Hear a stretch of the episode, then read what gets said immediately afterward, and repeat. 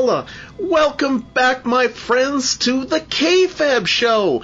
I am your host, 8th Dan Stanadu, and I am terribly happy to be with you to talk about our next movie, our final movie of season 13, Days of Future Past. And joining me to talk about The Apple, which is our final movie, is, of course, James Kata. Feeling BIM. Feeling BIM. You having you having a BIM day? Oh boy, oh boy, am I ever. That's and that's Boogaloo right there. That's that's Boogaloo. But uh, and of course, joining us on our BIM journey is uh, Jack Hall. Uh, you're not as happy as me there, Stan. I'm happier than you are. Can Sure. you tell? I'm much happier than you. Yeah. On the on the happy spectrum. Do, do, do you have your BIM Sure. mark on though? Yeah. Oh, yeah, but I'm not wearing it on my forehead. Well, it's, it is on a head, though. Block that up. You don't need it. and Nick Boxer. Greetings and salutations. I can't tell you how glad I am that we've changed directions and you know, nutrition is important and talking about this documentary is exciting. It's it's true. It's one of the four food groups. Uh-huh. Uh-huh. it's the apple. It's the apple. But um so so we're, we're so close. We are so close. And a, an apple a day keeps everyone away. yeah, yeah, yeah. This And, this uh, apple would absolutely do that. Yes. I'm, I'm expecting our longest podcast in history. I'm expecting 50% of that to be Nick trying to explain this. yes. All right. So so Wait. BIM bless. Jim. Season concept is yes. what? Yes. Jim, do that first. Oh yes, the season concept is that this is Days of Future Past. Uh, many, many films over film history have come out where they have tried to, they've set the movie in the future. They've tried to, some, some are predictive and some are just merely set in the future. Uh, but now in the in the heady days of 2020, we have passed so many of those films uh, because uh, it, this seems like the distant future. Uh, and actually, if you look out the window, it does. It, most of them came true. Uh, the, the uh, so there's these are films that when they came out they took place in the future, but the year that they took place uh, has now passed. This one for, was uh, 1994 is when it took pla- uh, took place. Obviously. Do we just want to go straight into the synopsis? Oh oh yes yes. Oh, yeah, for sure. Oh, yeah, yeah. It's- yeah. All right. So, And then Uh, the, the synopsis right into the what the fuck moment. I, I, I would like it noted that this next sentence is probably the happiest moment I've ever had in my life. I've wanted to say this so bad. Okay. In the far future of 1994, where disco rules the earth,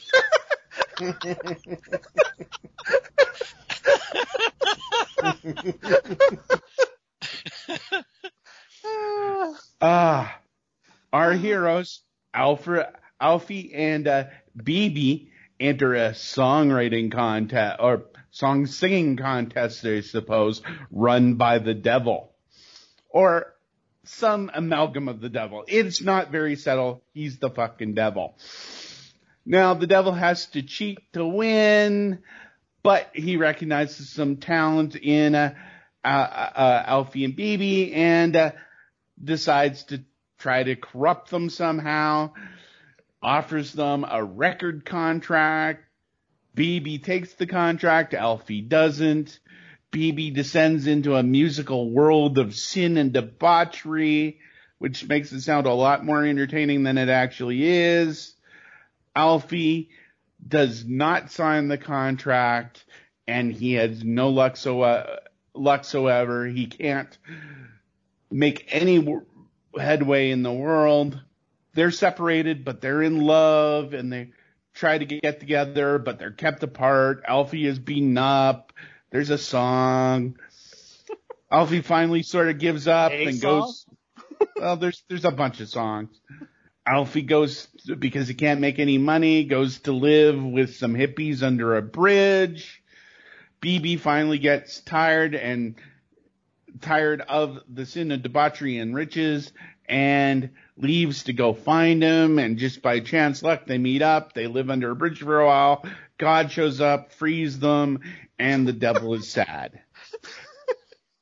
He did an incredibly well job. Yeah. I, I mean, honestly, there's there's not actually a whole lot to talk about after after that because that is the story completely. You know? It's oh, there's lots to talk about. I, like, I feel like in some ways, like, is this the if, what film? If you were to say to somebody, somebody said to you, "I've heard of this Cannon Film Group. I've never seen any of their movies. Give me one film to watch. What would you guys pick? Would this be it, or would it be something else?" It would absolutely not be this because this, you know, nothing. This does not say Cannon at all. This is the outlier for for the entirety of Cannon. Uh, yeah. I disagree, but I, I don't know. I might pick this because this film is is representative of every reason why Cannon was doomed to fail from the beginning. Well, no, and and I get that. Like I, I mean, this, you know, there's so much wrong with this movie. It's it's not even funny.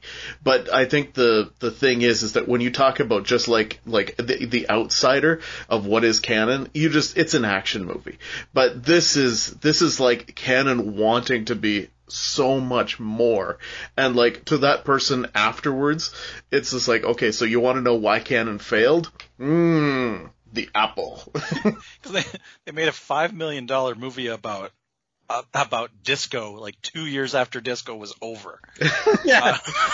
Uh, although you know we we poo poo their prediction that disco would rule in 1994. If you put this movie about 10 to 15 years after, it does look like a Lady, Lady Gaga show. yes, yes. So so it all comes it all came around. um, yeah, it, it, it's actually a ten million dollar movie. Um, This is really Yeah, 10 million in 1980. I'm not sure what that would translate to. Probably about 25 million is my guess. Uh, you know, I'll do the quick math on that. I don't know. I, I feel like this is a like I, I feel like you can't talk about this film without talking like talking about Cannon films, and you can't talk about Cannon films without talking about the uh, like Cannon films is one of four. In the 80s, there's that VHS era, you know, uh, of these of these. It was kind of the golden age, that VHS era of these low budget films, and and it's these and what was the other one? Blue Moon was uh, Full- Troma and Full and, Moon. and I guess Full Moon, yeah. a full moon, yeah, full moon, Troma, and and uh, and uh, New World. Sorry, that would be the the New Roger World, yeah. Corman. And and and Cannon were like the four, and each each four had completely different personalities and philosophies. And Cannon was really the guys who wanted to. They were probably the most ambitious. They they wanted to be like Miramax or, or New Line Cinema. They didn't want to stay a, a, a small studio like the others did or independent. They wanted to break through to be one of these big ones. And they were convinced this movie was the most mainstream thing they had ever made. Uh, you know, to the point where when, when it was shown at the Montreal Film Festival in its first screening and they handed out uh, the, the soundtrack to people and halfway through people were booing at the movie and throwing the records at the screen and ruining the screen, uh, rather than watch the movie. um, Oh yeah, well because if I was in a theater trying to watch this, I I wouldn't be very happy. Well, now you would because now Yeah, people yeah. dress up and dance Sure, and, sure. and sing and talk to the film like they like Rocky Horror Picture Show. But yeah, Menahem, uh, uh, was it Menahem Gol- Goldman? Golan. Golan? Golan. Yeah, Menahem Golan. Golan yeah, and apparently Globus, he yeah. like he he left this and was like he kept on repeating apparently to himself, I I I can't, uh, I can't be wrong about this film. I can't be wrong about this film. He was going to jump off the ledge of his hotel room and kill himself until uh, his partner came in and stopped him. like after this film, like, like it's fascinating how like those guys were nuts. The two documentaries on them, the the uh, the wild untrue or the wild true story, what is it called? Like the wild true, what are they two? The, the wild untold story of Cannon Films is one of them and Go Go Boys uh, Inside Story Cannon Films. That's the one they made about themselves. Yeah. Uh, like they're amazing, and and this film is it's an experience. Well, in such a weird time, like, I, I definitely think action film as the first thing for for Cannon. Uh, but the, the movies on the other side of this, I'm looking at the Cannon release schedule here from uh, the list of Cannon group films on Wiki, and it's uh, uh, the Great Skycopter Rescue is on one side, is October 1980. This is November 1980, and then New Year's Evil is December 1980.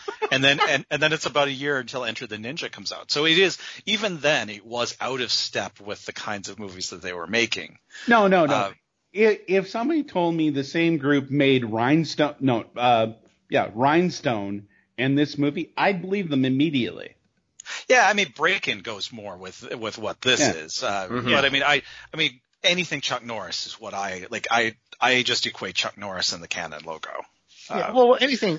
Well, I mean, that's it. I mean, though, though the Cannon, like the, the, I think the difference between them and those other studios we talk about is they didn't have a game plan. It, it changed depending all the time. Yeah. Depending on what they they figured could bring them in. So, I mean, that's why they tried to bring in like you know they brought in Chuck Norris and then they brought in Stallone and made such classics as Cobra and Over the Top. You know, and oh my god. you know, How and, and they, they, the they got Superman going, you know, and they tried to do Spider-Man, and they did He-Man Sure, uh, just a Superman. little bit. They did Little bit. Yeah. Yeah, they did Superman uh, Quest for Peace. Uh, they did, yeah, tried to do Spider-Man. Uh, tried, of course, they thought Spider-Man was like a vamp, was more like a werewolf. Um, that he became a human spider. Uh, they didn't. They, they had the, the the problem is these guys had no talent. They were vicious businessmen and they were incredibly motivated, but they had no actual talent. and it's so obvious in this film. Like they they but yeah, I mean, these guys were constantly trying to, they, they wanted to break in and be big, but the problem is that the concept was, like you said, like 19, October, November, December, like that's it. They were putting out a movie all the time. There's really three reasons I think Cannon failed, right? Maybe four? I mean, what are the reasons? Can- Like they were obviously stretched too thin. And, and if they had a big budget movie, if one of the other movies, because they're producing so many failed, uh, they had to cut from the budget from that, from that Yeah. bigger budget one. That was always hurting them. And a lack of talent. I mean, basically, and that and that era of filmmaking just had a limited shelf life. Like that that really once the video store market started streamlining to the blockbusters and and the big chains, you stopped having all of those mom and pop ones who had to have one of everything. Uh, so yeah, it, like the, everything just started to narrow, and yeah, as you said, like they they were just overextended. Um, the two of them ran everything. oh yeah. Uh, they were hands on with everything. So there's, you know, there's a limit that, uh, there's just a human limit at that. and they weren't adaptable like Troma.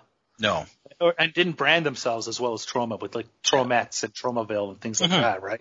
So yeah, no, it, it's you know, I mean, uh, Roger Corman was happy. He wanted to make movies that were entertaining but cheap. But he was like, let's just not make them bad. They don't have to be great, just as long as they're entertaining. And Charles Band, you know, and and and they they were trying to make those movies that were they were trying to you know arcade Robot Jox and demonic toys and doll man like they were trying to make as best the movies they could with small budgets. And and Troma was like probably the most artistic and also the most sleaziest you know the most outrageous but the most lovable with his characters and and his head. And then Cannon just was like all over the map I think that, uh, I mean, the big thing that Troma did was that they made, the story of Troma films is about Troma. And, um, Cannon was of the other school of the, the, you know, making this, make it about the stars. Uh, so when Chuck Norris went off to do other things, they had just put all their resources into making Chuck Norris a star instead of Cannon a star. Yeah. Yeah. And, And they- no, that never happened with Troma. No, exactly. That, that was, was never, never a problem for them. they were proud to be independent. They weren't trying to become Yeah. anything more like like Cannon was. Yeah, I mean Cannon got. I mean, uh, you know, Cannon got still Stallone three years after after he does Rambo two and and is you know at like two or two years after he does Rambo two or something like that, two three years after when he's at a creative lull. You know, they just happen to get him. Like, um, I don't know, man. Uh, the, the, but this film is like it's uh, it's almost impossible to describe. Like you can tell the story, but you cannot talk about. You have to watch it. Like you have to see it to understand it because it's so out there. It is. I mean, really, I mean, they're, I, I can sum up their vision of the future, which is uh, triangles. Mm-hmm. Uh, But what did this film teach you? this film taught me that everything in the that everything looks futuristic if you just make it triangles. Uh, if you make uh, glasses triangles, if you make uh, your if you make your uh, drinking cups uh, triangles, um, if you, if you make the make uh, gold records uh, into a triangle frame, uh, all of it, all of it looks futuristic. No, I think that they were they were totally ahead of their time. See, the problem with this movie is that is that in 1980 this was behind the time. But in 1990 and in 1994 this was of course, you know, way behind the time because of course because grunge hit and, and, nobody told the apple that. yeah, trying to trying to like, reconcile this with uh, with Pearl Jam and uh, Nirvana and Oh, you know they got the they got the um the the singing contest thing. Though those are Eurovision. I guess that had already Eurovision have was Yeah. around, yeah, because it's, it's the World Vision uh, Yeah. competition, yeah. But still, yeah, that yeah. I mean, there was that. There, you know, the heroes come from a small town of um. Moose Jaw. Moose Jaw. Moose Jaw. Oh, Moose Jaw. They Yeah, like come to say Moose that Jaw, a Canada. lot in this film. Well, and why not? Really, I mean, Yeah. Moose Jaw. Come on. Moose Jaw. I mean. It's it's not dildo, but it's but it's pretty good. It's pretty good. Yeah, no, I, I'll tell you what this film taught me is that in the future, every man will either be incredibly effeminate or bald and super tough. There's no other options. Yeah. Um, I I learned that uh, you know I probably want to sell my soul to the devil because it looked pretty good, except that they'd make me dance at regular intervals every day, which you know obviously now I have to hang out with fucking dirty hippies. that is, Yeah. that is, yeah. The only way to save your soul from BIM or the Boogal, Boogaloo International. Oh, I don't care about Abby. avoiding Yeah, that's right. It is. Uh, avoiding hell. It's I just don't want to dance. I thought it was. Fa- I, I did think it was really cool that, uh, really fascinating that they, that in this, the counterculture, you know, uh, if you don't want to be part, if you don't want to wear the BIM symbol, if you want to, uh, you know, be off the grid, then you're, you would live as a hippie. Uh, in reality, the hippies h- had the White House by 1994, and it was Oh, quite oh, the yeah. opposite. Oh yeah, but not according to yeah. These are these. They made a point to say these people are still the hippies from the '60s. Yeah. Because again, in in their minds, being so out of touch and lacking of talent, they thought that was what was mainstream in 1980 already. and and so here's here's the question. Two more questions to you guys then. Uh, number one, worst song, worst song in the film because every song is horrible. So What was the one? Uh, Worst song. S- Speed. It was about halfway through. It was I, I Yeah, speed speed really dragged the movie. I mean, Speed was my it pick hurt. as well. The Yeah, 'cause Master right before that, terrible, but I thought nothing would be worse than the Master, and then Speed came on like almost immediately after. I was like, this is actually worse than the Master, which was mm. like reggae number with the guy, who, the guy who they cast as the devil who can't sing at all. Yeah, that's interesting because Speed was my favorite song of the, of Really? the entire movie. Yeah, because I thought it was Really? the most like a song, the, you know, as opposed to was- the rest of them. Yeah, I mean the rest are really structured as musical numbers. Uh, because the you know again the plot is the as that it- it's a duo. She get she takes the contract, he doesn't, and uh, so so Speed is the is her song that's going to be the it's already a number one selling thing before she's recorded it. because that's the way this works. Yeah, Uh, that, it also had some weird accurate. patriotic elements in it, which I didn't quite get. I was where- talking about drugs, so that, though I don't, though you know, wasn't it? I, I don't know. Yeah, that, that there was some red, white, and white and blue stuff in there that I tried to figure out. And It's such a bad song, dude. But they're all terrible. Like I'd like to, I'd like to say, there's that one actually that's kind of like the duet where they're they're apart. That's that's like could have fit into a musical. That I suppose as a musical isn't bad. But, Yeah. Okay. So the other question then is is um worst choreography because the choreography, despite the fact that this guy ended up uh the you Is know, a huge name. this- Yes. yeah, huge name.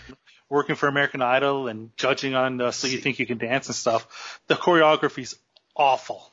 I go- actually I'm didn't gonna go with the was- cum song. Oh yes. I'm gonna go with the Oh, song. the calm song, yes. Yeah. Yep. Yeah. Coming Song for that's you. basically just her explaining an orgasm for like five minutes. Yeah, yeah. That that might be like like that is the most blatantly out seems like maybe the most blatantly out of place song just in the fact that the lyrics are not at all subtle. Like this is this is Yeah. like out and out like bam bam bam Oh, and- hammer it the, home the what performer is. was very uncomfortable apparently performing it. So both both, Um, both I her, gotta both be honest. physical parts and, Well, and the should- lyrics. As well, they should be. Yeah, Yeah, well, I mean, I mean, now, and that being said, you know, Alfie looked, um, un, you know, like, like he was not happy with the entire thing. But then again, I think that that's just because he was completely untalented. Uh, well, he, I mean, the, the guy who did it, he completely disappeared. Not just from like, this isn't only just his only, you know, movie and stuff like that. Like he just disappeared from the planet.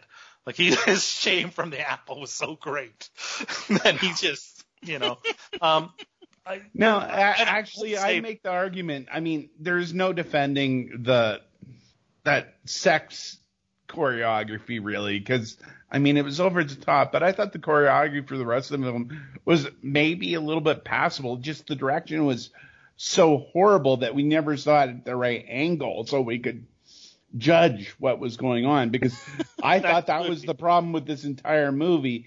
Is the camera was never in quite the right position to focus on But I- what I- we should be learning from this. but I think that the, the choreography, much much in the same way as the film, had the let's just throw everything at it in for no reason. So you know, people be just walking by carrying somebody, and then somebody on somebody's shoulders, and you're like, just it's just throw, all thrown at it for the like just because that's I'm sure what what the director wanted, rather than. But I'll tell you what the worst choreography for me is is uh uh it's uh the fight between Alfie and Danny that or Dandi that happens when when he tries to get into the limo with uh with That's pretty rough. with with B- with Bibi that it's only like two seconds long but but I've never seen a, a more fake like hand slapping fight between two men in my entire life. Again, not completely sure that Dandi, um, and, and speaking of another guy that, that I, I kind of hope fell off the face of the earth because it was just like, like, just, what were they thinking when they, when they cast some of these people in these know. Some of these people went on pretty well, but yeah, yeah. So the BIM mark, by the way, is that you have to. That's they they immediately after like the the the BIM wins this their their group wins this contest. Uh, they decide to market things, and they say to the guy, "Come up with something." And he goes, "I'll come up. With, how about T-shirts?" Like, "Well, try and be more inventive." So ten minutes later, he's created a pinball machine. Uh, and the and BIM drinks, and then this this BIM mark, which it actually becomes law because BIM uh, is so powerful, uh, led by Mr. Boogalow, and yes, that was his name, though 50% of the time it was pronounced ooh. Uh, you you have to wear that symbol, and, and it's just like a sticker that that you put on your forehead or whatever, and Hey, he- everybody has to that- wear it, and it looks so stupid, and, and it, it's it's, it's wonderful. You're, you're Hey, right, in- because the outfits didn't look stupid. In Oh. the defense of the BIM mark, that marketing director didn't have a lot of time to change over his earring idea to the BIM mark. Yeah. I mean, it is pretty tough to uh, pivot from an earring to something that won't, you know, sentence you to hippieville. Cause if that guy didn't come up with something, he was toast. That's true. That's true. He would have wound up up with the- as a bartender then. great. Yes. Yeah, that's it, right? Yeah, yeah. He'll take anybody. The the devil will take anybody. And uh, it was the actor's idea. The the devil in this movie would only have one horn. He thought that'd be cool. It was. I liked it actually. I, I do I do love that uh, the Boogaloo Boogaloo has two songs, one after the other, uh, but that first one reminded me so much of Mr. Burns' uh, "See My Vest" song. His look and the, t- the tempo of the song. Oh yeah. oh yeah. Totally, dude. I see that. No, it's it's uh. I don't know, man. It's a Is it time thing. to get the scoring? It's a thing. I think so. Yeah. Do you have something to add there to the plot before we get the on? plot. I- I mean, it's it's Adam and Eve, you know, but but they didn't want to make it too religious because they were worried that wouldn't make it mainstream enough. Yeah, that would, that would affect its commerciality. yeah, yeah, yeah. Yeah, and broader calling it. Apple was so subtle that Oh yeah, and having Bibi eat from the apple and a song called the apple. yeah. Well, you knew this movie would be subtle when it opened up with that uh, that that that first song on stage at the at the at the Yeah, the, uh, BIM song, yes. Yeah, Yeah, Bim song. yeah. Bim bim bim. People They- cheering they- along. They also did predict the amount of songs where the singer would talk about themselves. Um, so, so well done on that. They, they totally called that one, but about Yeah. 10 years earlier than it happened. We should mention it's, it's that they come out with this BIM song, which is this crazy song. I don't know what the lyrics were or what it was about, but it's that these this couple of co- uh, these two from um, where are they from? Moose Jaw? Moose Jaw. Moose Jaw. That's it. Thank you. Uh, these two from Moose Jaw just come out with a guitar and sing a love song, which in 1994 will be out of date to have a love song. the two of them just. was like Hey, beautiful they were right. personally. Yeah. Yeah. So Yeah. yeah, but it, it but it, but in fact they were about to win before they get sabotaged, and that sets off the whole chain of events. They just weren't wearing enough plaid is the problem.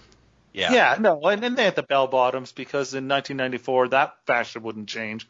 Uh, well, at least not if you're from. Um, That was, that was back by then, yeah. Yeah, no, but if, if you're if you're from um, what's where were they from again? Moose Jaw. Moose Jaw. Are you doing a bit? Yeah, I Uh, was trying to that's that what they did. That's what they did at the beginning of the movie. If you watch the movie, he forgot the, the the devil forgot where they were from every time he was about to say it. Nice. All right. This is our search for the ultimate B movie, and in the search for the ultimate B movie, we rate each film in five categories. None of those categories are objective quality. The first one's called schlock appeal, and we start with Stan.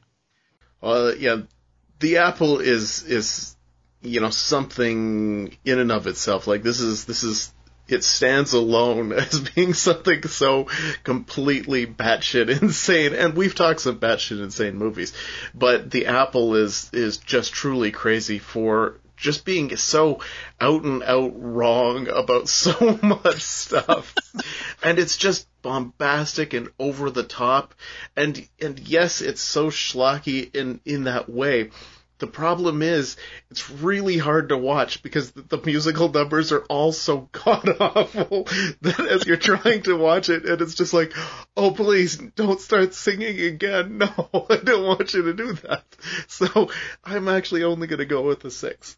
Uh, yeah, yeah, just because what this movie is, you want to go high, but yeah, really, and uh, this is going to be my lowest number, I think, in any category.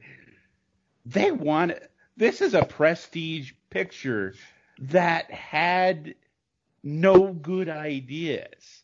Everything failed. description, yeah. Um, Accurate. yeah. So, I mean, what if Chicago what just had the worst ideas ever? Does that make it schlocky? I don't think so. You know, just for the sheer incompetence, I'll give it a four, but I don't, I don't see the schlock. Oh, I, I, I disagree. I think any movie that is this over the top and where people dress up as the characters and sing along and, and, and gets that Rocky Horror Picture Show type type of following like this does, it's because of the only reason you can be entertained watching this movie. If you watch it as a movie, you're screwed.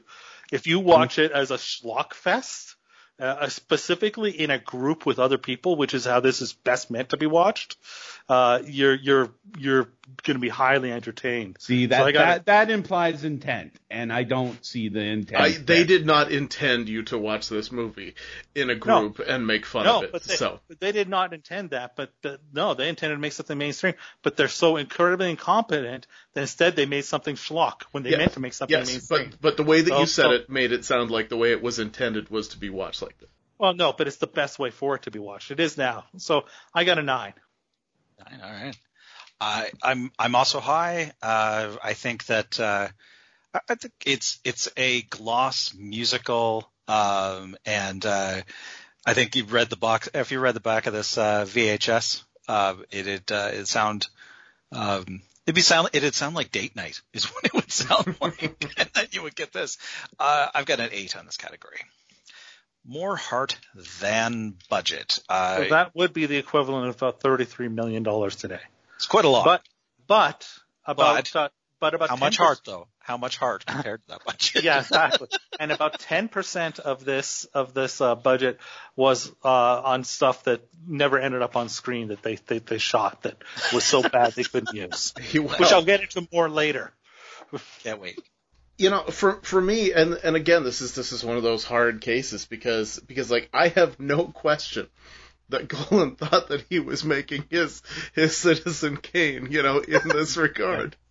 But the problem is when you talk about that incompetence and you talk about blowing ten million dollars on shit that just absolutely makes no sense, then I look at that and I and I'm like, well, does that make it give it more heart or does that just mean that you threw 10 million dollars away on a movie I that doesn't have any heart The argument is, did he spend? Did he think just by spending money he would make a good film?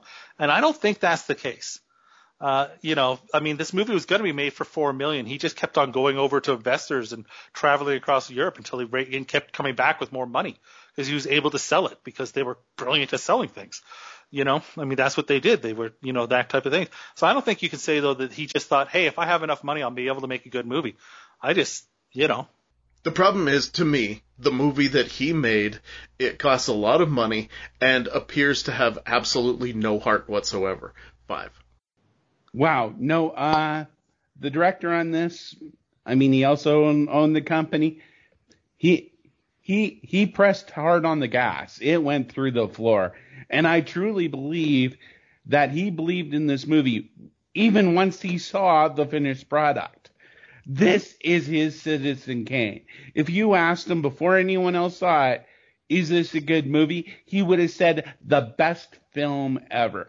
I mm-hmm. got to applaud that. I have to take a couple points off because I don't believe everyone in the movie believed that. But, you know, this guy's faith and belief puts, puts it pretty up, uh, high up there. I- I'm giving it a seven. I'm going even one higher. I'm going an eight. Uh, for the pretty much though you nailed it. I mean, this is like, oh yeah, everybody else thought the script was terrible, but you know, and and the people that originally was planned as a stage play and and by some people who wrote it in Israel, and then he he told them he'd make it into a movie when they couldn't, when it was too produ- or expensive to produce as a film, and or to or to produce as a stage play over there, and and you know, and then he kept making changes and changes, but he's making changes to make it better. He's convinced everything he did was to make it better, you know, and, and, and yes, it's, it's just that the man has absolutely no talent as a filmmaker whatsoever. Um, but it's not that he didn't try.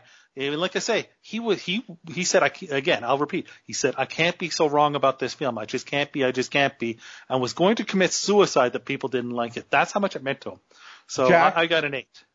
Jack, you've shamed me. I lost heart right before, uh, due to Stan's score. Um, I, I had eight written down. I said seven. I'd like to bump it up. I, I think uh, I, I, I think as you're right, I think you're right that that Golan's great skill was in in sales, um, sales and marketing rather than filmmaking. But the the the great film uh, Ed Wood ends with Ed Wood walking out of the the theater when uh, Plan Nine is playing, and he's like, "This is this is the great film I've made." And uh, this is what I'll be remembered for, and I think that that's how Golan went into that fel- festival.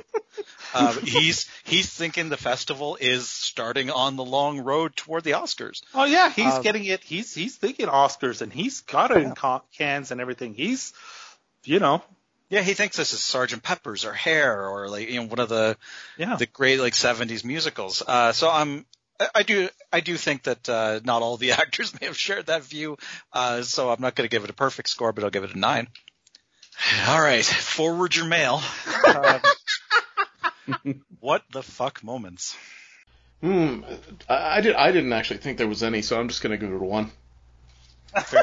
It, it all makes internal. It's all internally consistent. yeah, exactly. There's there's so much uh, so much internal. Uh, no, um, like I, I don't have there. There's there's so much in this that at a certain point, I think you just get what the fuck overload, and so you kind of just they just start slipping past you very easily.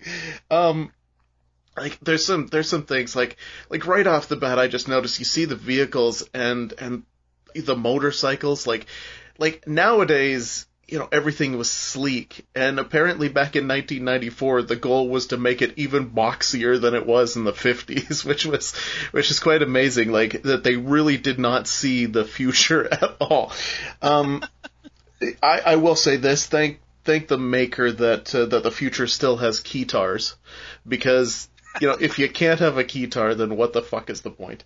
Um I love the fact that when they're waiting to see Mr. Boogalow, that uh, that you know in the in the waiting room. I mean, we're talking about sad clowns, wizards, and crossdressers, and and really, Uh-huh. if I was going to make a documentary about this movie, I think that's what I'd call it.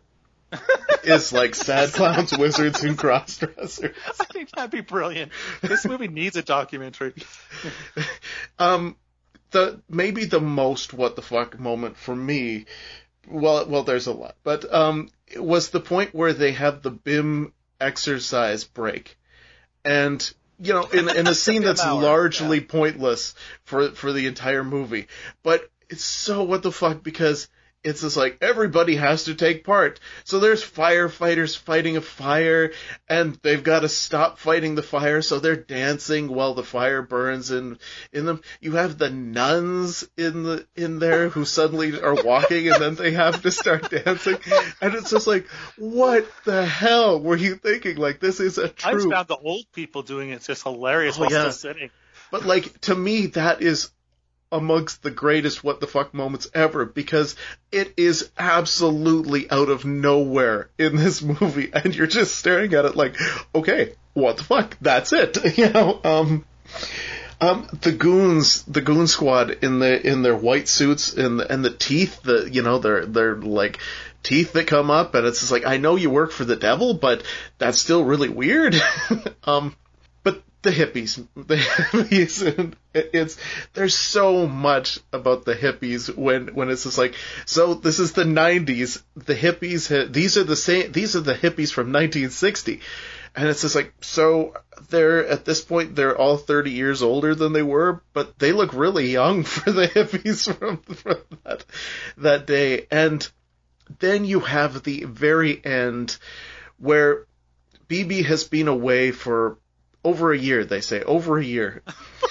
and they, and so, so Alfie has a beard. Okay, that, that's great. I was so confused when I saw him as a beard because we had just seen him. Yes. So you assume it's like a, a week later. Yes. And then he's got a beard, much longer hair, and then they've got a kid that looks like he's about four years old. Exactly. apparently Yes. yes. This kid She, that she was 36 months pregnant. with, Yes. And they couldn't Yes. find her for a year, even though he found her in about two seconds.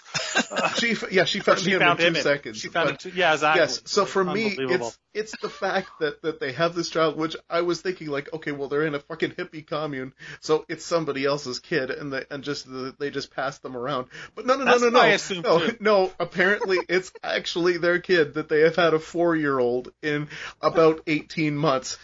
giving giving over the fact that it takes nine months to actually gestate the baby or whatever. you know, It is the future, though. It is I the future. Yes, the in in the '90s, you're able to get through that stuff much faster. Women everywhere, thank you. I'm sure. But um, but yeah. So and then Mr. Topps and off to the great Rolls Royce in the sky. Um, where where we're going to start a land that won't have you, Mr. Bim, and and it's just like Mr. Boogalow, Boogalow, and it's just like, but you can't have a world without me. Well, we're gonna try. It's like, oh, oh, and and I'm sorry too. Most musicals have that one musical number. Even great musicals have one musical number that is completely out of place, where it's kind of like you were just trying shit right there. And but in this case, the Apple song, like the entire thing, that's that song and musical number just might as well have been plunked. It was plunked in the middle, but it was like plunked there for like, why not? What the hell? We're gonna he, we're gonna introduce the fact that he's the devil, and bingo, there you go. And we're gonna hammer the point home like they did with everything else. Hammer the point home. So it's I, I feel that way about the master because that song was a, reg- again a reggae song yes, in the middle for no reason. yeah, they they're all so out of it. So I mean, yeah, you, you can't not go with a ten. Uh, yeah, I mean it, it's tough to describe what what's going on in this film. I mean, you might as well fault um, a, a musical for people stopping what they're doing and bursting into song. Everything in this movie is insane.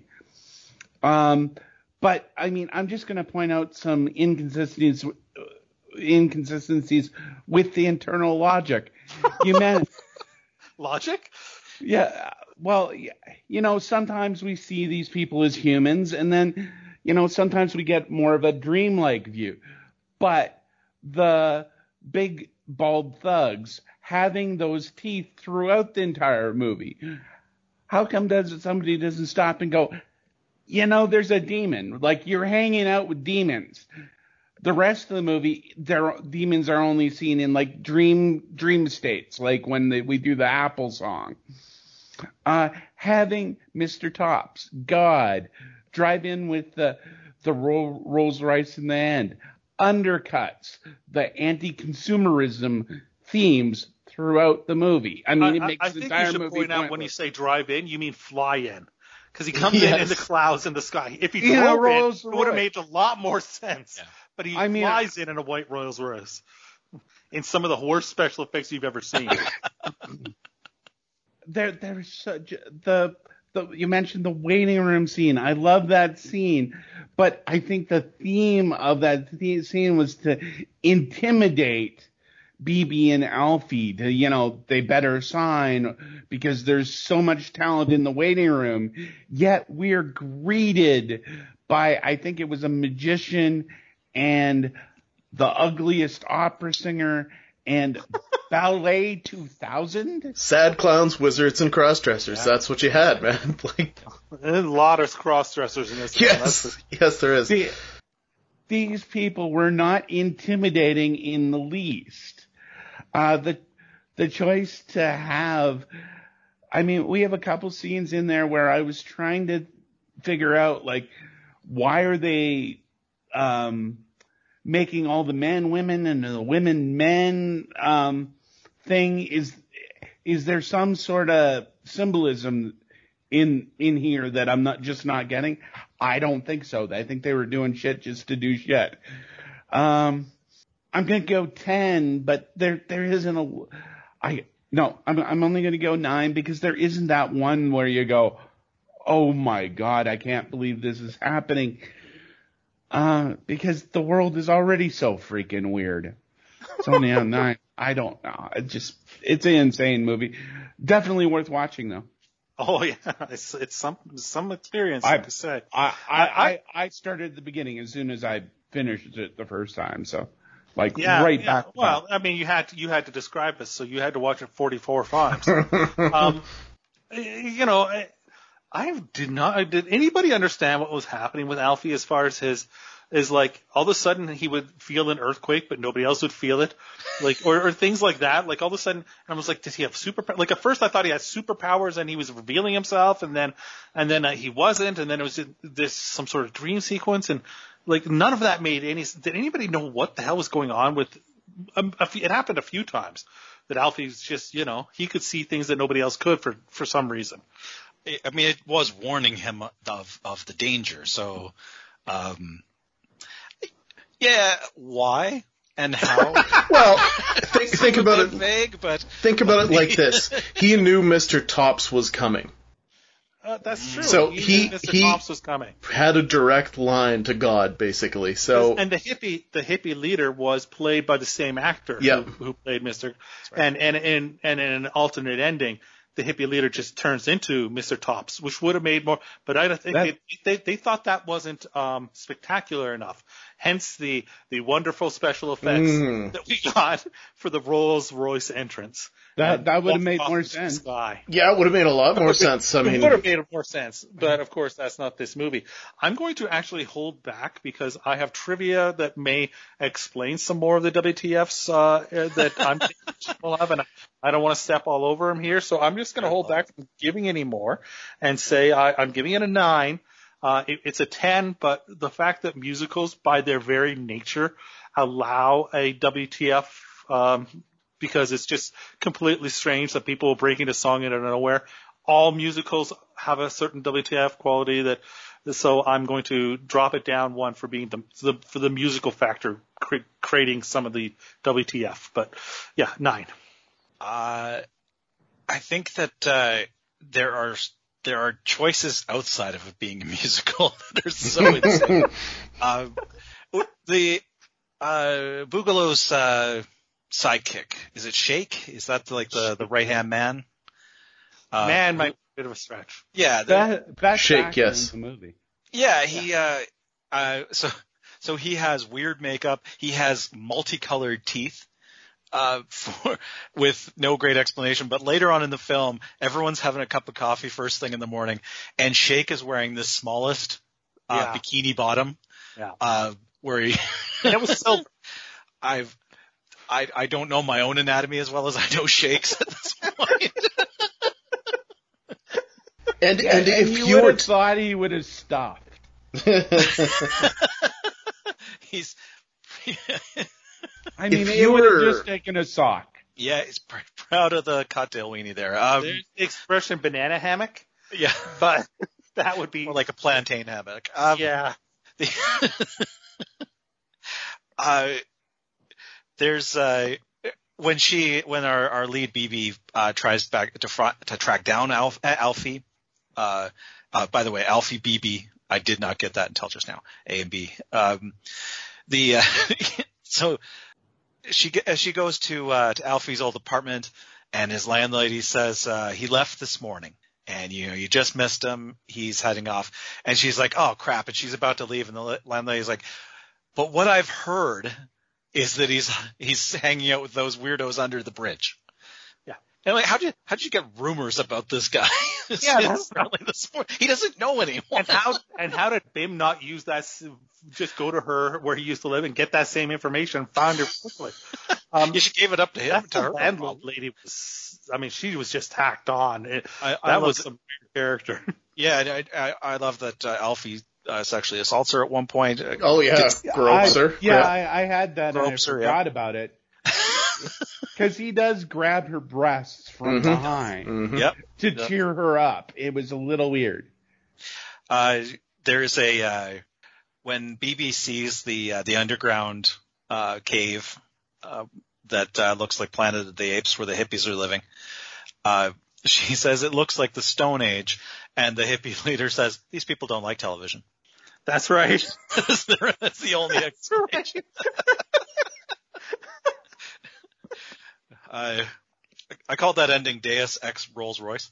Uh, the, the there's a line. There's one last thing I want to hit is there's a line where uh, after Bibi signs the contract, one of the one of the other people is like, "It's so great to have you." And you know, welcome to the family. And she says, "From now on, whether you like it or not, you're part of the BIM family." which seems like a really odd congratulations. To the the whole babyface turn of the character who um first she seduces um Alfie, you know, and and yeah, Drugs she him and seduces him, yeah. drugs him and seduces him. Then two minutes later, she's helping Bibi. Yeah. Right after having boned her boyfriend and keeping apart from him. Uh, I, like that made no sense. like why why what's why the sudden change of heart? There was no it just suddenly happened. Oh God, it's all flooding back. I mean, even the drink, even the drink sizes went. I mean, Oh, do you yeah. remember that glass of champagne Bibi is served? Mhm. It is the the- size of her head. Oh yeah. You could Someone put a pours a- watermelon in that champagne glass Yeah. she served. Someone pours a, a, a whiskey in uh, in what appears to be uh, a uh, a vase. Um, There's a lot of vases that are used for. vase that, uh, triangular because it's future. Uh, ten for me. Um, memorable moments. All right. I I'm gonna just cut. Oh, you got some moments before you get. Yeah, you just got because. Oh no? I just I, I thought we talked. I thought you'd go into that ending more because it was so confusing. How all of a sudden they're like being taken to jail because they they show up to get Baby and she's and they say Bims has uh, and Mr. Boogalow, Boogalow or whatever and his lawyers say that she owes them ten million dollars for like this you know just running away from her contract as this musical star. for a reason. And so they're all going to jail, all the hippies, and that's when M- Mr. Topps shows up and God. So it and and it makes no sense why he knows he's coming or why you know any of that. So what it was is they, they filmed the scene like the we talk about Universal Melody is the song that the, the two of them are singing at the beginning in the in the contest. Uh, at the beginning of the movie, there was a scene called Creation, where Mr. Topps was there and he was singing a song called Creation, which was this a, a reworking of that Universal Melody song. And what happened was they spent about 10% of the budget on the scene of this film. And and this is great stuff, guys. Okay, so they spent about 10% of the budget on this, and he's singing this song Creation. He's he's and he's chiseling Alfie out of stone, and using Alfie's rib to make uh, Bibi. Um, and of course, Mr. Boogalow is uh, is there as well, and they're singing together and dancing together. Him and Mr. Topps, and of course he trips and he falls in water and the river and disappears, and all all this stuff happens. This this was part of that Montreal Film Festival, and this was one of the things they decided to cut because it went so badly during the production of it. Well, they spent a bunch of money. They shot it on a small sound soundstage, and they packed so much stuff in there. They had uh, dinosaurs and other exotic animals. Um, the dinosaurs were people in in in suits who were collapsing during the middle of, of filming constantly for being too hot. Uh, they, they, they, there was no room in, all, in between all the sets for the dancers to, uh, to dance. So they were tripping over each other, and falling over each other. Uh, one of the exo- exotic animals was a tiger that escaped the set and had to be tracked down. Uh, and my favorite was, uh, the, uh, elephants were constantly getting their trunks stuck, stuck in the sets and props and knocking things over. Amazing. So this thing was such a disaster. They put it in there originally, and it would have made the movie make more sense.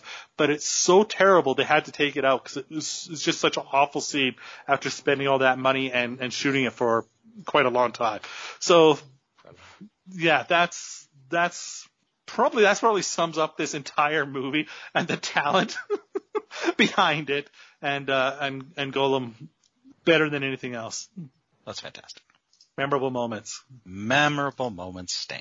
hmm There is no question that I am never going to forget this experience. Uh, I'm not suggesting that it's a good experience that I'm remembering, but but I'm not going to forget it. Like it, little things, like certainly some of the songs I'm not going to remember because because it's just like they're so nightmarish that I don't necessarily want to.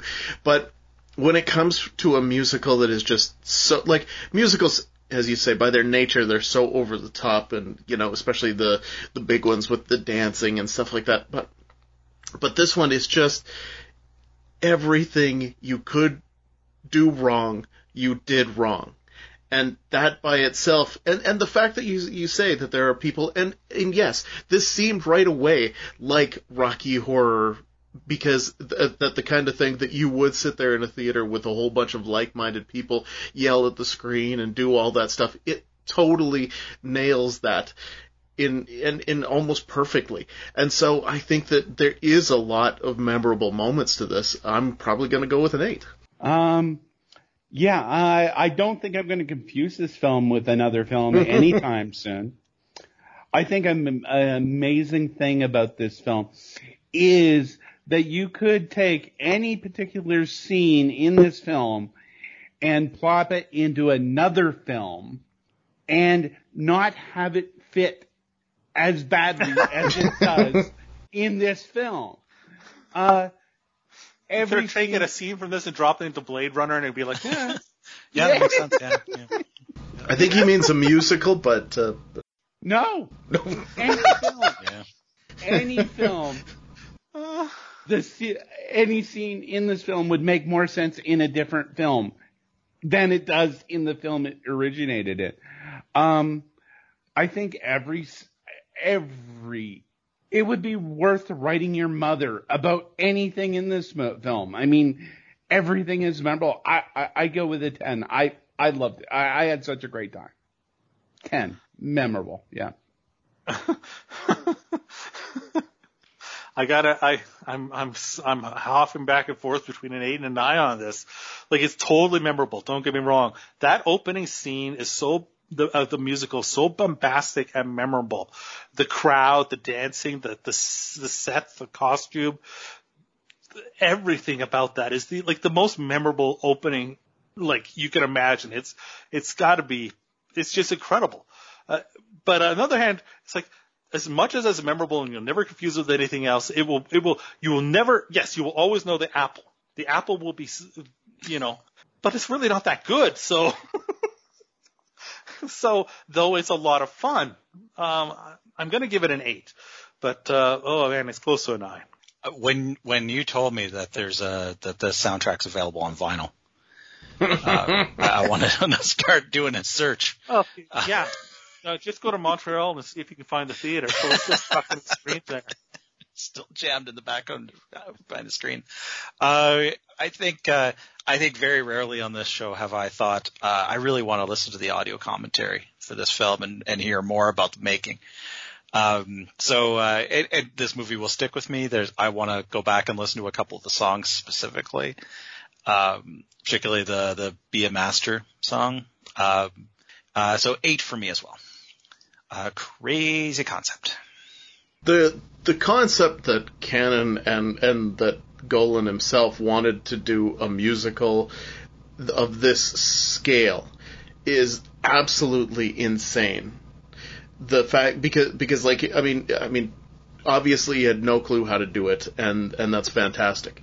Um, the actual storyline that that runs through it of you know oh um, girl and a guy come come in and you know they get tempted by the by the the big record contract and one of them doesn't take it one of them does and then they eventually come back together. I mean that's not a crazy concept. That's a typical one. The fact that you've thrown on a biblical allegory again not really crazy. It's just it's it's pretty par for the course especially i would think in 1980 i mean this was this this same kind In of thing. just a, what's that? Uh, what's that animated film? it's Rock and Rule. I was just about to talk about it. Yeah. It's done so much better three years later by Rock and Rule. Um, No, that doesn't really have the Adam and Eve thing, but it. But no, it's the, but, basically but the it's exactly the same storyline. Yeah, But And- this was first. yeah, it, it was first. Uh, I still, the thing is, is that I still think that the core concept is relatively typical of a musical, anyways. So I can't. I'm I'm going to giving it a five because I think that Golan himself doing this movie is a crazy concept. I, I, I, I, I'm sorry. You're wrong. Oh yeah. You are so. We'll see somebody else's score is wrong. That's wrong. Um, no, the the idea of this film is a big, sexy disco, uh, lavish musical that's going to reinvent the genre, and then throwing a religious allegory on top of it is fucking insane. Um, nine. I'm going high. I I'm can't. going I, even, and I'm going even higher. I've got a 10 on this. As far as crazy concept, I mean, just look at the world they created. Of, of all the cross dressers and the, the clowns and the, and the wizards and the, everything else. Just look at the world that they thought was the future of 1994. It, I think this is a 10 without any question. This is, as a concept, the only studio that uh, that uh, Golan could have sold this to was his own. If he took this pitch to any studio in the world, they go, "That's too nuts, man." Yeah, I think uh, I think crossing uh, uh, Logan's Run and Hair is a really strange choice. Um, yeah, I- this this is kind of like when Hustler did the religious issues. mhm, yeah. More like when, when Penthouse did Romeo and Juliet. Um, the, uh, yeah, I, I think I think uh, the try eh, like whatever this was. I can't even put this in a context of what it was meant to be. No. like that's that's my big challenge is that it's. Uh, I mean, we talk about these movies that like, okay, it makes sense because this movie was done two years earlier, and I see where you're like, you know, the, the zeitgeist and all that. No, nothing before or after uh, makes this make any sense. Uh, I'm gonna go with a nine. All right. Uh, that brings us to the end of anyone want to change change anything while we're at it. Nope. All right. That brings us to an remarkable 81 out of 100, uh, which puts us just a hair out of the top 10 films that we have done so far. Wow. Uh, tied with, uh, Furious. wow. That's that's uh Also I- I another crazy movie. I remember when uh, when we were picking the movie. Yeah, Furious was crazy as well. I remember we were picking this, and you know I was doing the last pick, and I was back and forth on whether or not I should pick this, and I, I threw it out there saying I'm I'm just I'm afraid of it, guys. I'm not sure. And Stan, you're the one who's like, no, man, trust me, this will be crazy. Like it'll score. And it did. Had you seen it, it was before? you pushing it. No, no. Oh, okay. No, Yeah, I, no. you you would not You forget it on. if you, if you did. No, no, no. Let me, We let me remember- that. Let me think. Did, I- did I watch it before? Yeah. I mean, No, I was mean, afraid of it. I was afraid of it because of actually one of those documentaries. I think the uh, the wild untrue story or whatever it was. Yeah, It was, uh, it was intimidating going into this. Well, for sure. yeah, and that's the, and I think that's that's the thing about um about even our next season is like there there's a concern that that this type of movie that and and don't get me wrong like like unlike Nick I didn't I didn't actually enjoy watching this movie um but it, the thing is is that when you watch a movie like this it, it can be really not enjoyable and really not Boogalow and this was this was at least really Boogalow Did you Or take bungalow. the right kind of Or drugs bungalow. before you watched it? Uh, can you imagine if you were on drugs when you went in to see this, especially with a group of people? Oh man, oh would be boy whoa. We had terrible, terrible. yeah, yeah. Uh, okay. I got a bad batch. No, that's Yeah. really how this went. That's that's the apple. I got the apple. what you saw later. you know? Yeah, no, this is this. Uh, you got a good batch. That's the movie. okay. Probably didn't take enough. All right. Well, what what's what's our next? Uh, shall we do the business or do or are we what are what are we doing next? I mean, we're we're we're through the looking glass here, people. We have noticed- we lost the structure of the yeah, show. yeah. Yes. Uh, how about you go to wetalkpodcast.com for everything about us and go to their Facebook and their Twitter to find out even more. That that's right. Uh, well, and, and All right. you know what? And, and as we mentioned on the last episode, we are rebranding the show uh, to distance ourselves from a uh, a group who has uh, uh, stolen our stolen our mojo. Stolen our fun. Co-opted, yeah. Yeah, uh, and and taken it and, and appropriated to something that we wish to have no association with. Um, so for that reason, we're we're going through a rebranding, which means the actual. Uh, by the time you hear this, it won't be so bad, but the this it will take us a while to do, and we- we'll probably have uh, up in the meanwhile some sort of content. The format uh, is not des- decided upon yet, but some sort of content will probably be flowing out. Um, you know, uh, so yeah, uh, you know, But it's- rest it's a- assured, we are returning to oct- the Octagon. That's just absolutely. You- you- We can announce the new name for the title, James. Why don't you do that?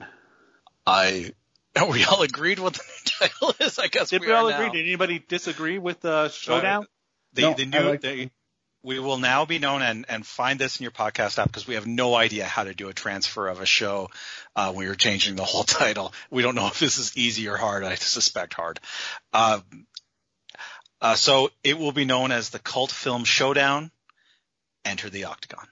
Makes sense. And Or- I assume that the I think the Showdown Insta- for short is what we'll the be. showdown, yeah, and I assume that and the Instagram will be something related to that, whatever it is. Yeah, what, however many characters they let me have on Instagram, it'll be that.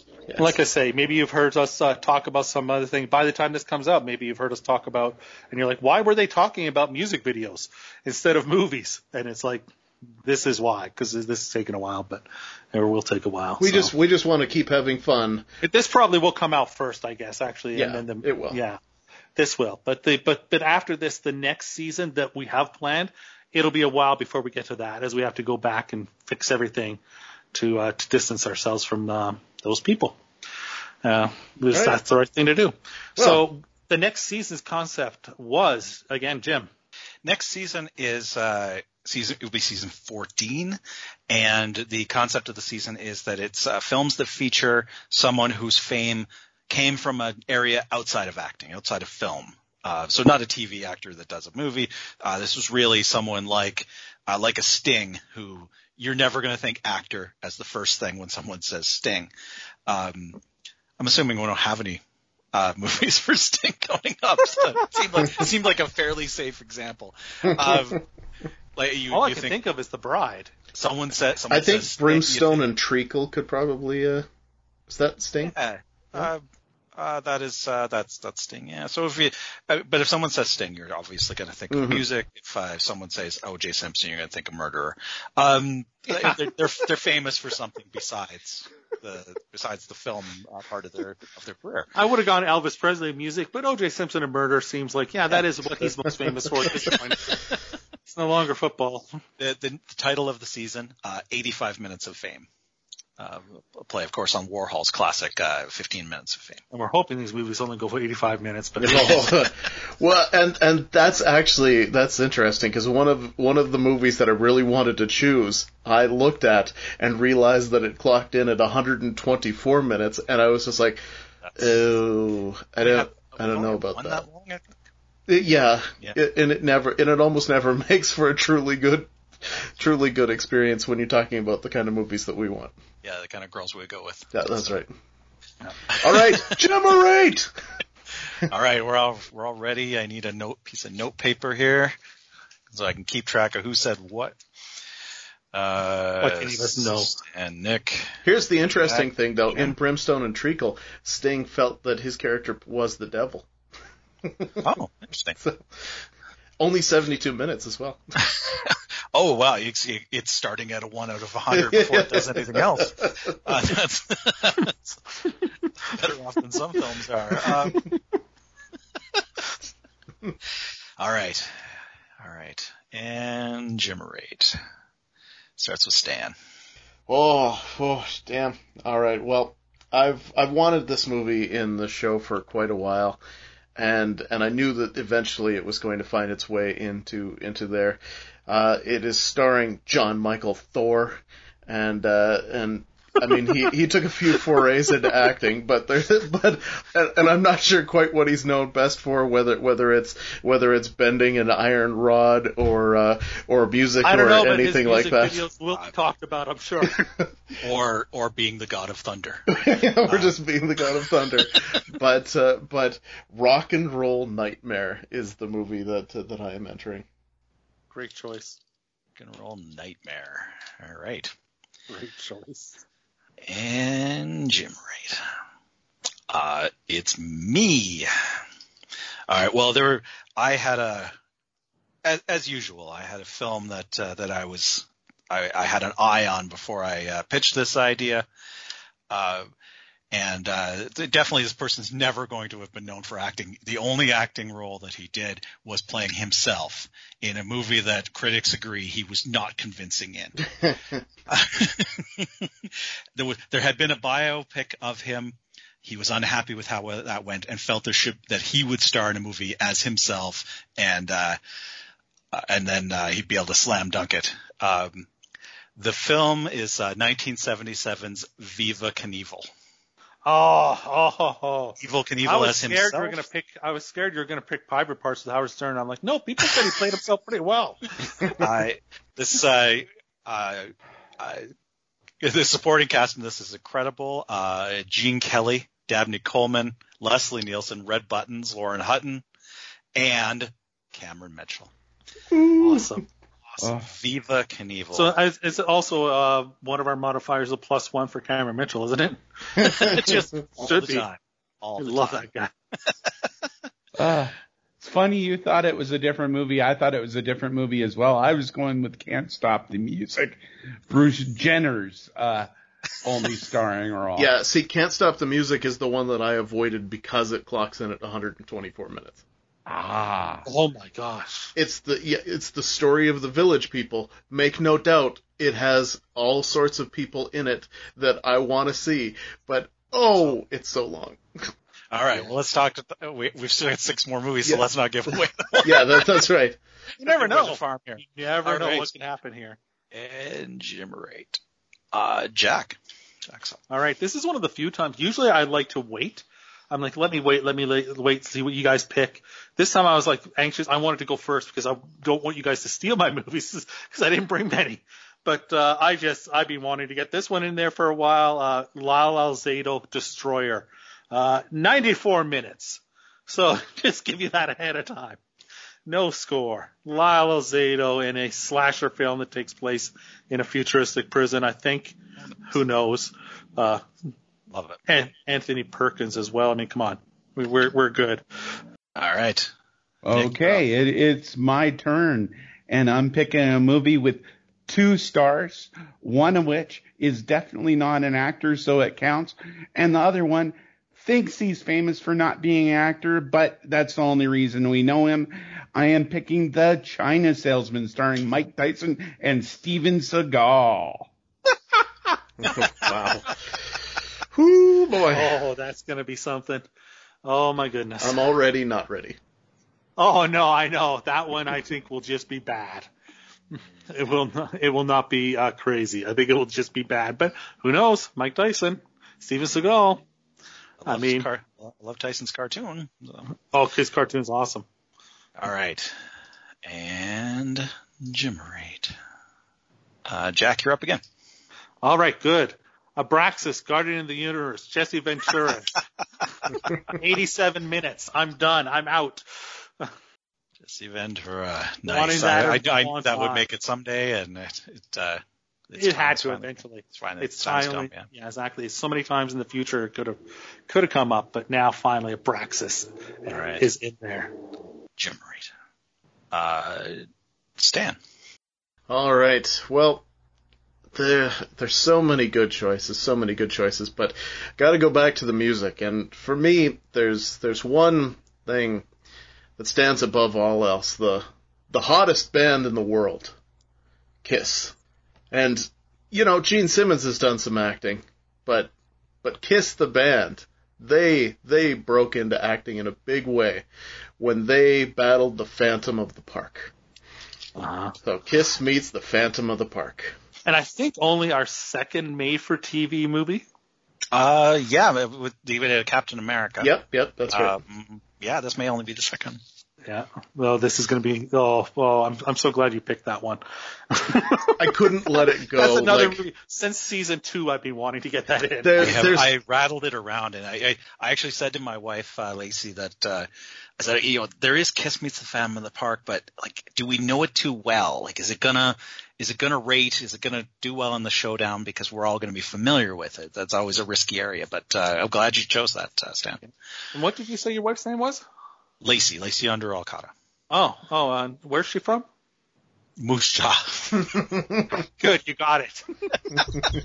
I was scared throwing it out there. You wouldn't get it, but you got it. All right, I'm I'm up next. So Nick, you're you're doing cleanup. Uh, I I struggled so much with the second film. Uh, I I had uh, I had a lot. There were there were two different Wynorski films that almost made it. Uh, I was trying to decide if Traci Lords counted or not. Um, so She's famous for film, but not these type of films. yeah, exactly. That's what he was on the edge. But she did a lot of movies overall. Like even She even did. I think it's somewhat still. I think respectable. actress is still going to be. Uh, there's uh, there's a film that uh, uh, football great uh, John Matuszak, uh, who who fantastic uh, acting roles, uh, but was a, a football player. But um, there's another star in this film that is definitely not thought of as an actor first. Uh, this is a movie that has almost no English language dialogue. Uh, but the dial, the rest of the dialogue, not in a foreign language, it will be in a made up language.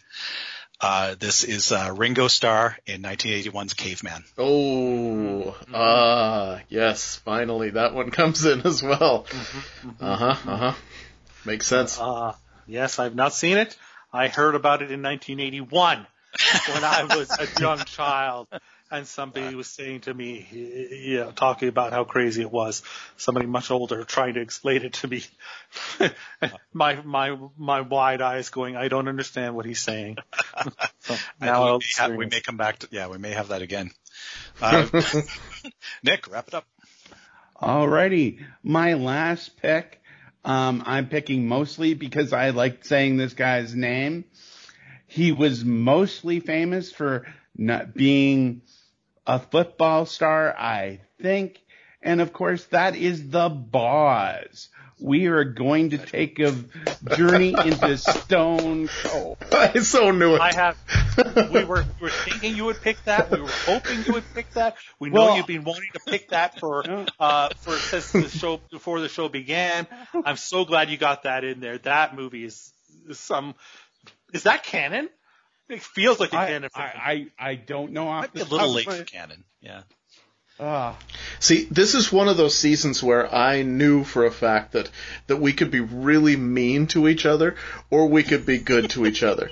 Because because like I was super close to to picking cool as ice. You know, that that just oh my god. I it from Justin to Kelly stayed in the mix for quite a while for me. Mm. I, I mean, double team. We, t- you know, you know, we were actually messaging about Dennis Rodman. So, I mean, I thought double team could come up. This would have been a great place for a Shaquille I O'Neal movie, about of No course. Holds Barred. Mm. Uh, Yeah. and because I know it would score well, but I also know that Nick would probably have a uh, an aversion to it before it even started. Uh-huh. it, it's completely Boogalow. And the, the one that it's completely it's completely bungalow. I mean, bungalow, yes. The one I really wanted, but I just couldn't find a decent copy was, was the TV movie cut of The Highwayman, starring the guy who is famous for saying, oi. Oh man, I, I the also tried to find that. I also tried to find one of his films. Uh, Oh, Jacko, Jacko from the Energizer commercials. Oh, Yeah. oh, he has yes. a later one that I that w- I almost went with, but it was still a really lousy copy. Mm. Uh, was the, uh, there the was one on, uh, it was on Prime, uh, under a different title. Mm.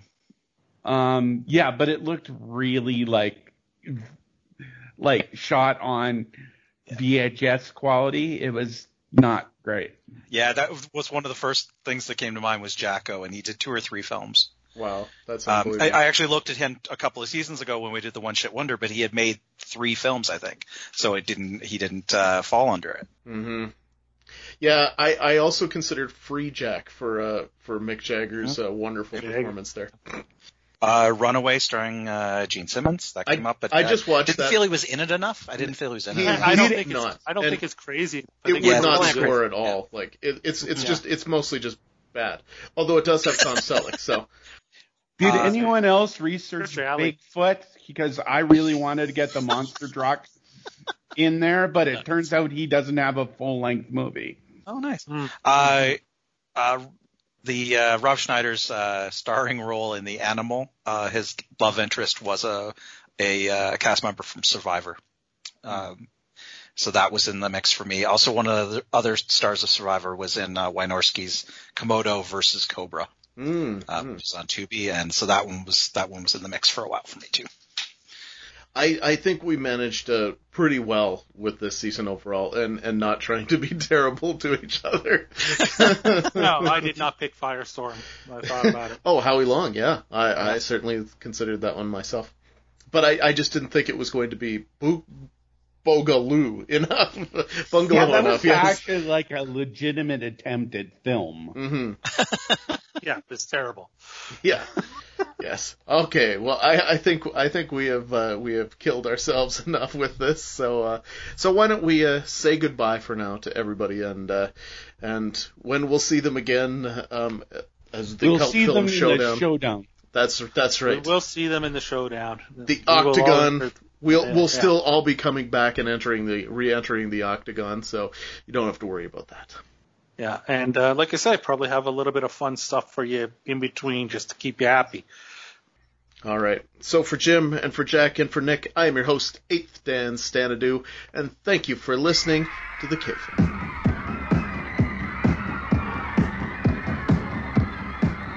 1994, the world is controlled by one power.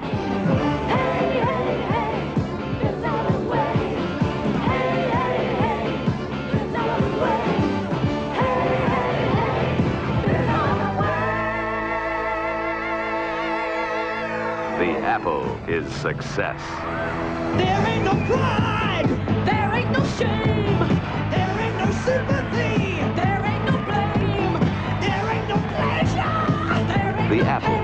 Brings you everything. What about happiness? child of love.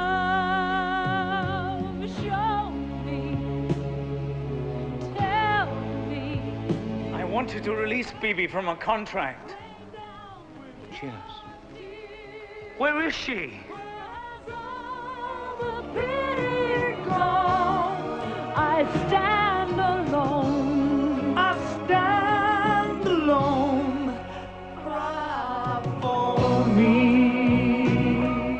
The Apple is the temptation. Taste it, taste it. The Apple is the experience. Take the apple.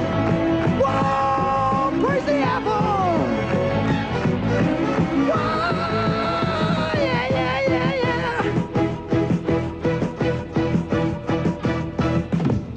yeah. The Apple is the forbidden fruit. Come and take me and shape me and mold me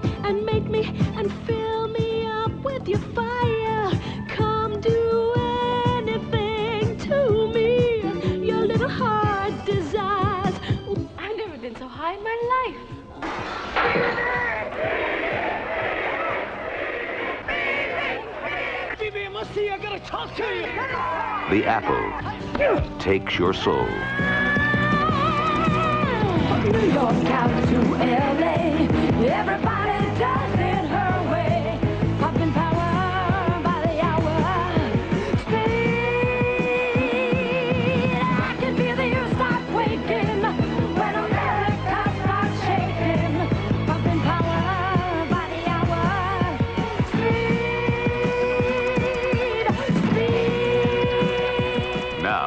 special experience in movie going entertainment. The Apple.